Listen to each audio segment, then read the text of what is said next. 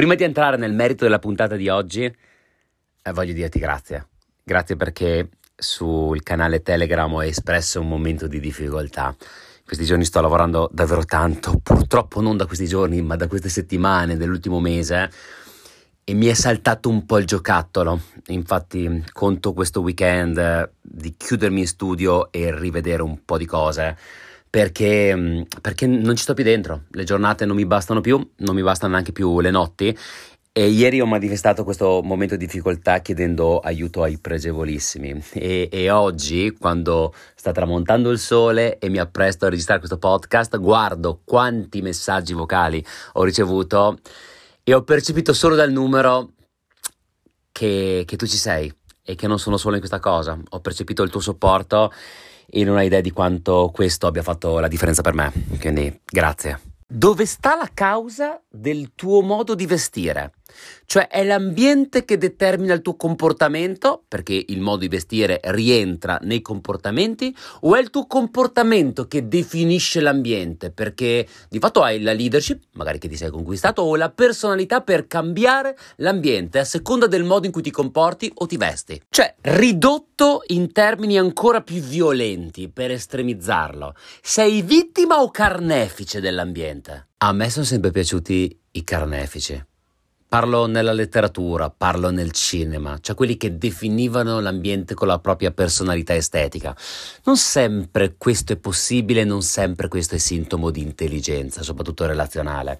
Mi spiego meglio, quando vai ad una funzione funebre, quando vai ad un matrimonio, magari un matrimonio un po' meno, quando entri in un luogo di culto, il dress code testimonia anche il tuo rispetto delle tradizioni e dell'ambiente, però il confine tra rispetto e sudditanza è estremamente sottile. Personalmente calibro sempre il contesto per eh, non offendere chi mi ospita in quel contesto e sentirmi parte anche del contesto per poterne assorbire energia. Ma cerco sempre anche di metterci quel pizzico di stravaganza che quieti un po' il mio spirito ribelle e mi faccia dire, ecco, un pochino di me ce l'ho messo dentro qui. Il mio incubo personale è chi lavora in banca, chi fa il promotore finanziario, chi vende assicurazioni. Attenzione, parlo per quelli che ho visto fare questo mestiere nel mio territorio. Per la mia singolare esperienza rappresenta le categorie professionali, è una generalizzazione, certo che è una generalizzazione, contraddistinte dal peggior livello di fantasia e di creatività individuale. Perlomeno non la mettono nell'estetica. Sembrano vestiti come dei soldatini allineati. Allineati nella gran gara che si chiama approvazione, che si chiama ostentazione di professionalità, vittima a sua volta di un assunto. Devo vestirmi in quel modo socialmente attribuito al valore della professionalità per risultare credibile nel dire quello che ho da dirti. Che stronzata. Mi viene in mente l'espressione che utilizza Umberto Galimberti quando dice la politica non fa mondo. Ecco, la politica è un altro luogo dove c'è questa ridondanza di simboli obsoleti e vetusti. Ecco, il promotore finanziario, per come ce l'ho in testa io, magari tu sei diverso se fai questo mestiere e, e ti auguro di essere diverso. Ehm, quello che lavora in banca, quello che vende l'assicurazione, ecco, tutta questa gente qua non fa mondo. Non fa mondo cosa significa? Non è allineato al tuo tempo, non si veste come si veste il tuo potenziale interlocutore, il tuo potenziale cliente non rappresenti il tuo tempo, rappresenti un altro tempo. Magari lo yuppismo degli anni Ottanta di un'Italia estremamente prospera, che non è quella di adesso. O oh, magari uno potrebbe dire, tu va, a me piace vestirmi così.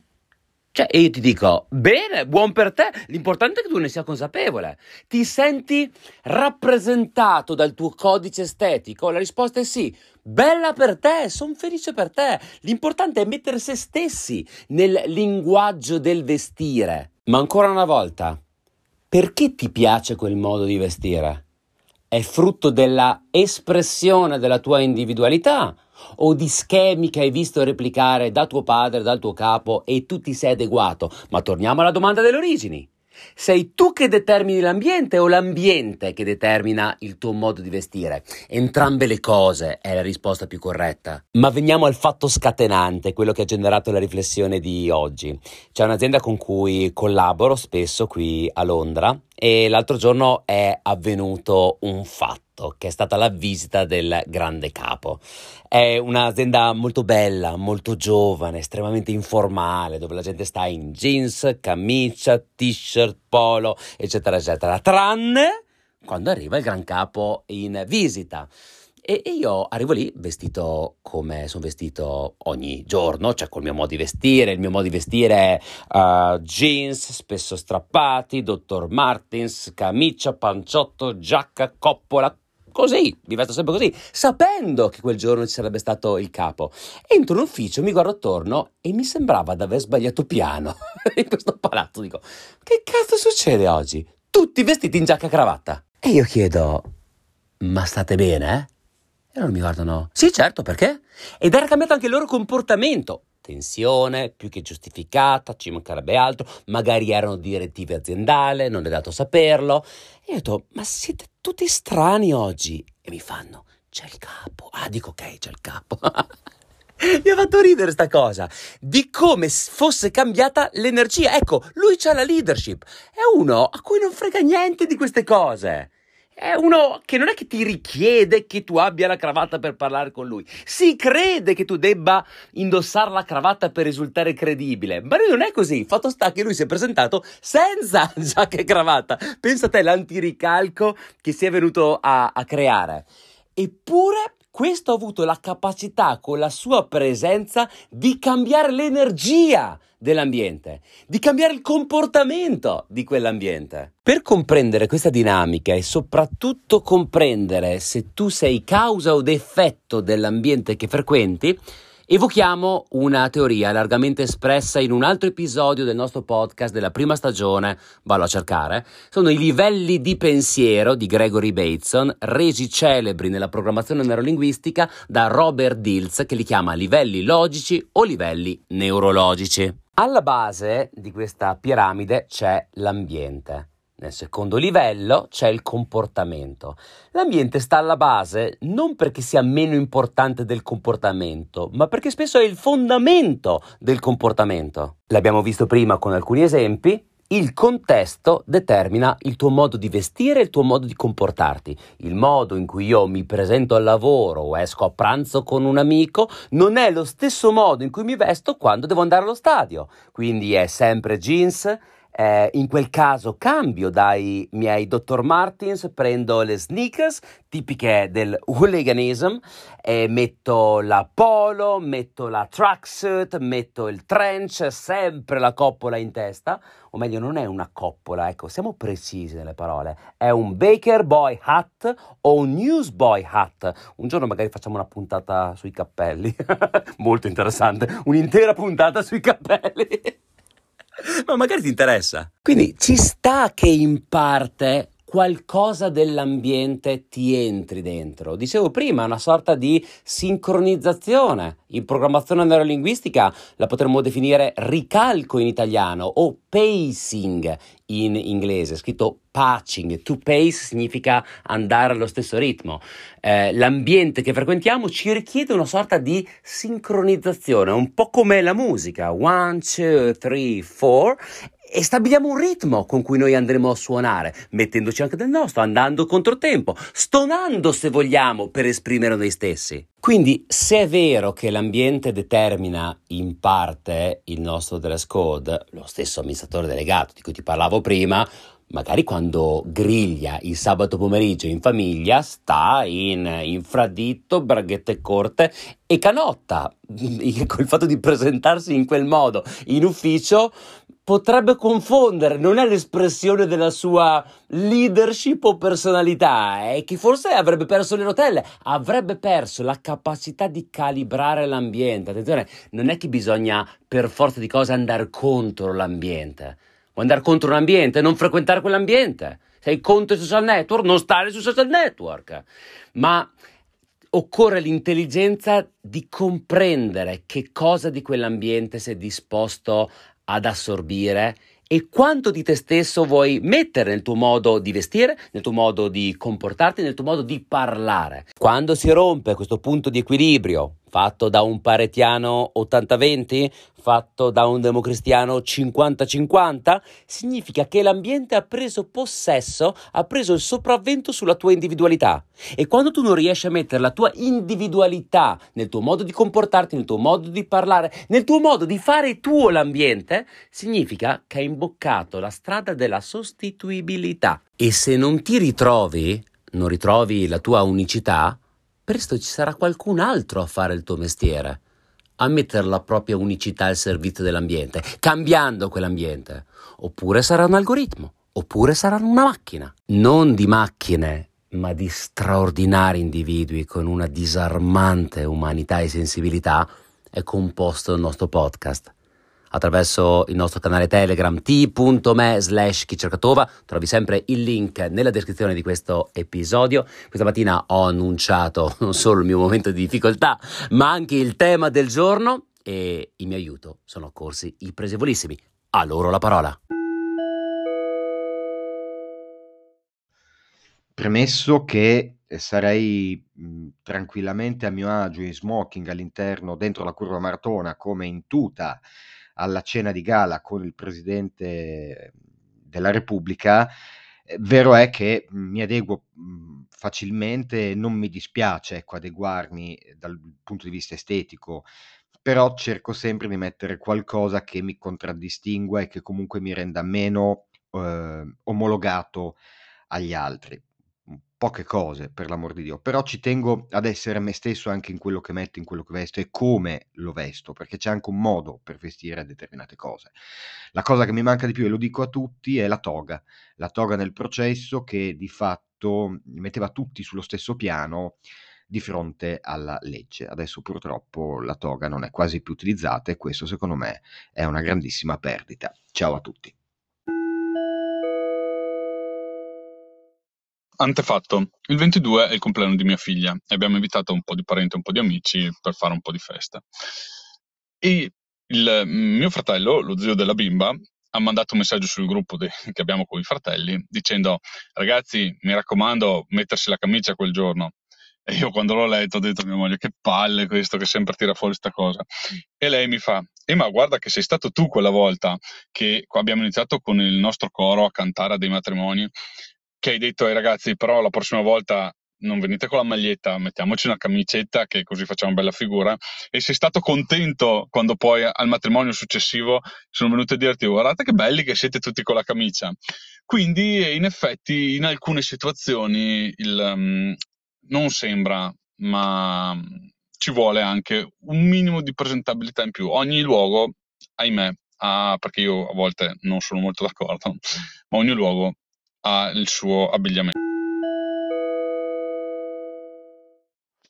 Per quanto riguarda l'esempio dell'azienda che hai fatto oggi, mi, mi viene da ridere pensando a quanto magari le voci di corridoio influenzino il nostro modo di vestirci ed il nostro modo di essere di conseguenza, perché eh, se a sto capo non gli interessa niente di come si vestono le persone e si qua si vestono in una certa maniera, cioè qualcuno gliel'avrà detta questa cosa, cioè è veramente comico, comunque magari tratteremo questo tema un altro giorno. E um, per quanto riguarda il vestirsi e come mi influenza, uh, mi viene da pensare uh, a quando mi vestivo da sommelier, quando ero in ristorante, quando facevo le prove per l'associazione, quindi lì il rigore doveva essere sempre perfetto in una certa maniera, e di quando adesso mi vengono chieste alcune, uh, che ne so, consigli sul mondo del vino e uh, metaforicamente, come se mi, mi entrasse una pigna nel... Ma che bell'effetto sonoro!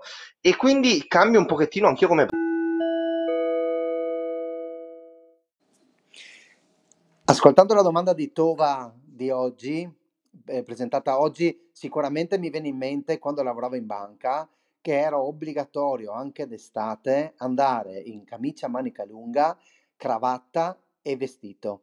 E chiaramente per stare all'interno dell'ufficio bisognava mettere l'aria condizionata a palla. Questa cosa adesso invece col passare degli anni è venuto fuori che inquina tantissimo, per cui adesso i colleghi della banca ovviamente non sono più obbligati a un format del genere, che secondo me proprio eh, a volte risulta anche ridicolo, perché quando sono come quest'estate, 40 gradi fuori, vedere la persona dentro con la giacca e la camicia a manica lunga veramente è, è ridicolo. Ciao a tutti!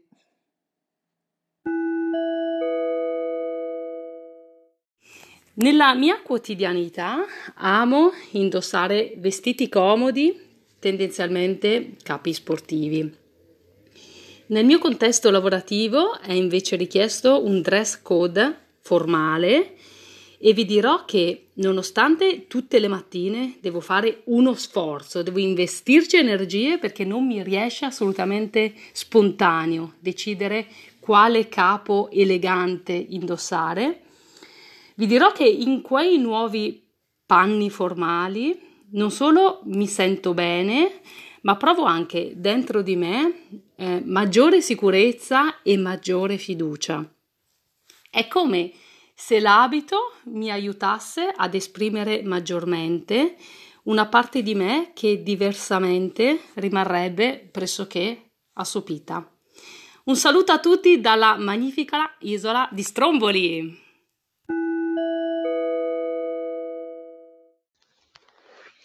Io credo che la mia esperienza lavorativa dica tutto su come concepisco il rapporto tra vestiario e, diciamo così, socialità, cioè tra formalità estetica e ambiente di lavoro e annessi e connessi. Io lavoro nella stessa azienda da 17 anni, ho passato i primi sei mesi in cui ero in prova eh, vestendo giacca e cravatta, dopodiché Appena assunto ho buttato tutto via e ho cominciato a vestirmi da scaciato. Io sono uno di quelli che tendenzialmente la gente etichetta come quello se veste male, quello non ci capisce niente, ho sempre fatto così, sempre farò così, è anche un biglietto da visita per me, perché per me conta l'idea, la persona e non l'estetica e forse con questo ho più o meno detto tutto, forse sarò un po' estremo, ma anche qui questo è il modo in cui io concepisco la questione. La cosa più scontata che potrei dire in questo caso è che l'abito non fa il monaco cosa con cui io sono d'accordo in parte, nel senso che è assolutamente vero che il modo in cui io curo la mia immagine non rappresenta la mia essenza, ma è altrettanto vero che il modo in cui io mi rappresento, mi propongo agli altri comunica molto di me stesso.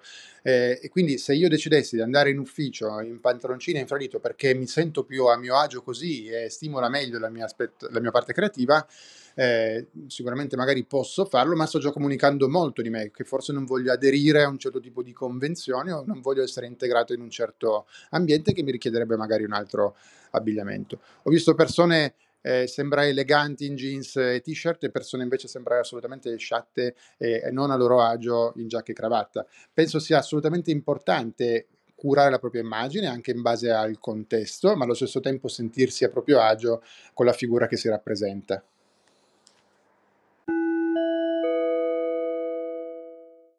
Oh, finalmente riesco a registrare. Non so bene, ho una voce che, come sentite, cavernicola, ma mi gioco questa libertà della malattia in questo modo e sono contenta perché con la frenesia dell'inizio della scuola eh, l'inaugurazione del nostro laboratorio non sono riuscita a farlo prima.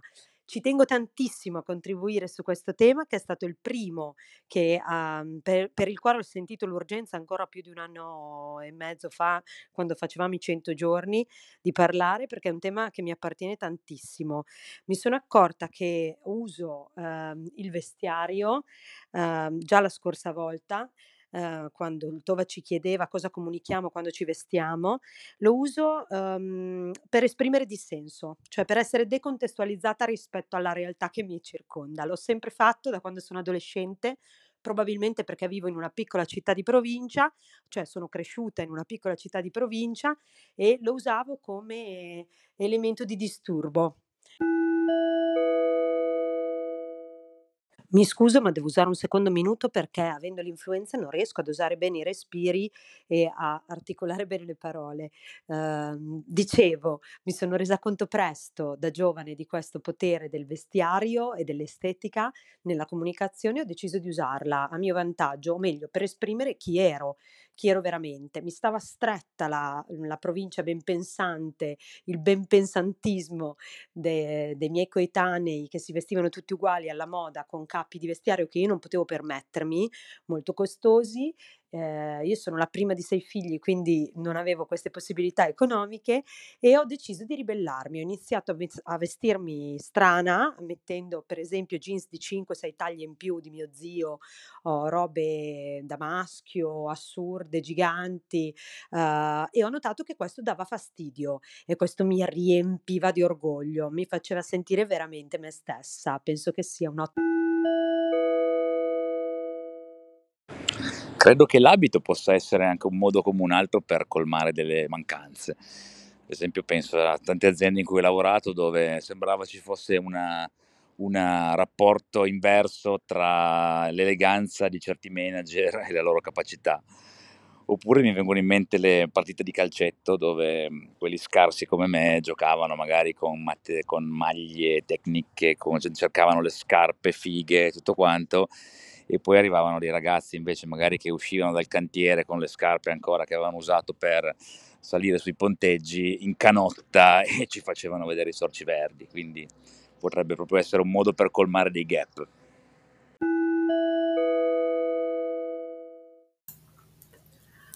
Amo la moda, amo il fashion, mi piace un sacco giocare con, con i miei vestiti. Sono molto classicheggiante, eh, solo che ogni giorno io, in base alla giornata che mi aspetta, so cosa devo indossare.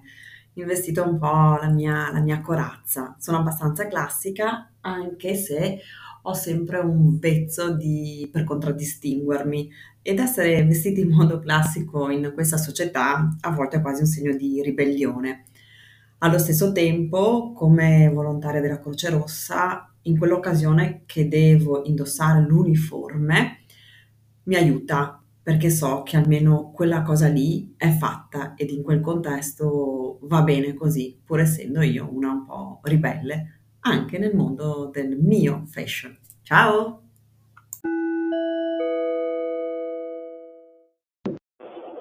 Terzo messaggio da Navicella Soyuz, scusate l'audio ma settimana pesante. Allora sì, assolutamente è vero, Tova, è vero che siamo condizionati da queste cose. Io l'ho sperimentato più volte sulla mia pelle, eh, soprattutto quando lavoravo in un'azienda in cui c'era un capo molto simile a quello che hai descritto tu. E negli anni ho cercato di togliermi di dosso questa, questa usanza e quindi di essere sempre sufficientemente me stesso eh, senza farmi influenzare troppo dagli eventi. L'unico momento in cui veramente ancora mi dà fastidio parlarne anche solamente è quando vengono a, a cena o a pranzo i miei suoceri che cavolo bisogna apparecchiare la tavola come il Galateo comanda, se no mia suocera deve rompere i cosiddetti. Anche questo è un modo di influenzare l'ambiente, è come vestiamo la tavola perché c'è qualcuno che pretende di vedere le cose apparecchiate in un certo modo.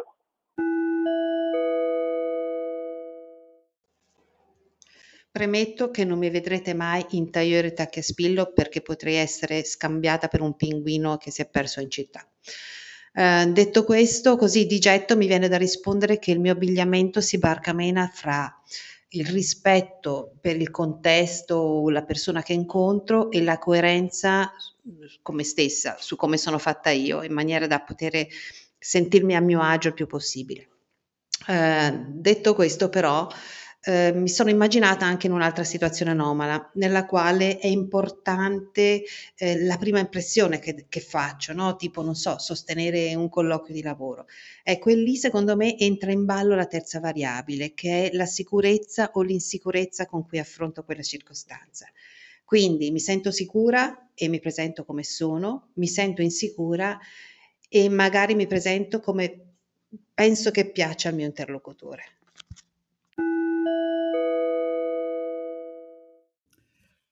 Ciao, buonasera a tutti, sono un po' in ritardo. Allora, sul lavoro sono stata abbastanza fortunata, ho quasi sempre potuto vestirmi mm, senza condizionamenti, forse perché è sempre stato un ambiente abbastanza maschile, per cui non, non c'era bisogno di sfoggiare e comunque non ero al contatto col pubblico, per cui è stato un vantaggio. Adesso non, non rinuncerei mai a delle scarpe comode per necessità e a certi abiti per, per comodità. Mi distingo negli accessori che non sono quelli che immaginano le persone di solito. Vi manderò una foto. Ciao ciao! Qui è Raffaele Tovazzi per gli amici Tova e questo è Chi cerca Tova.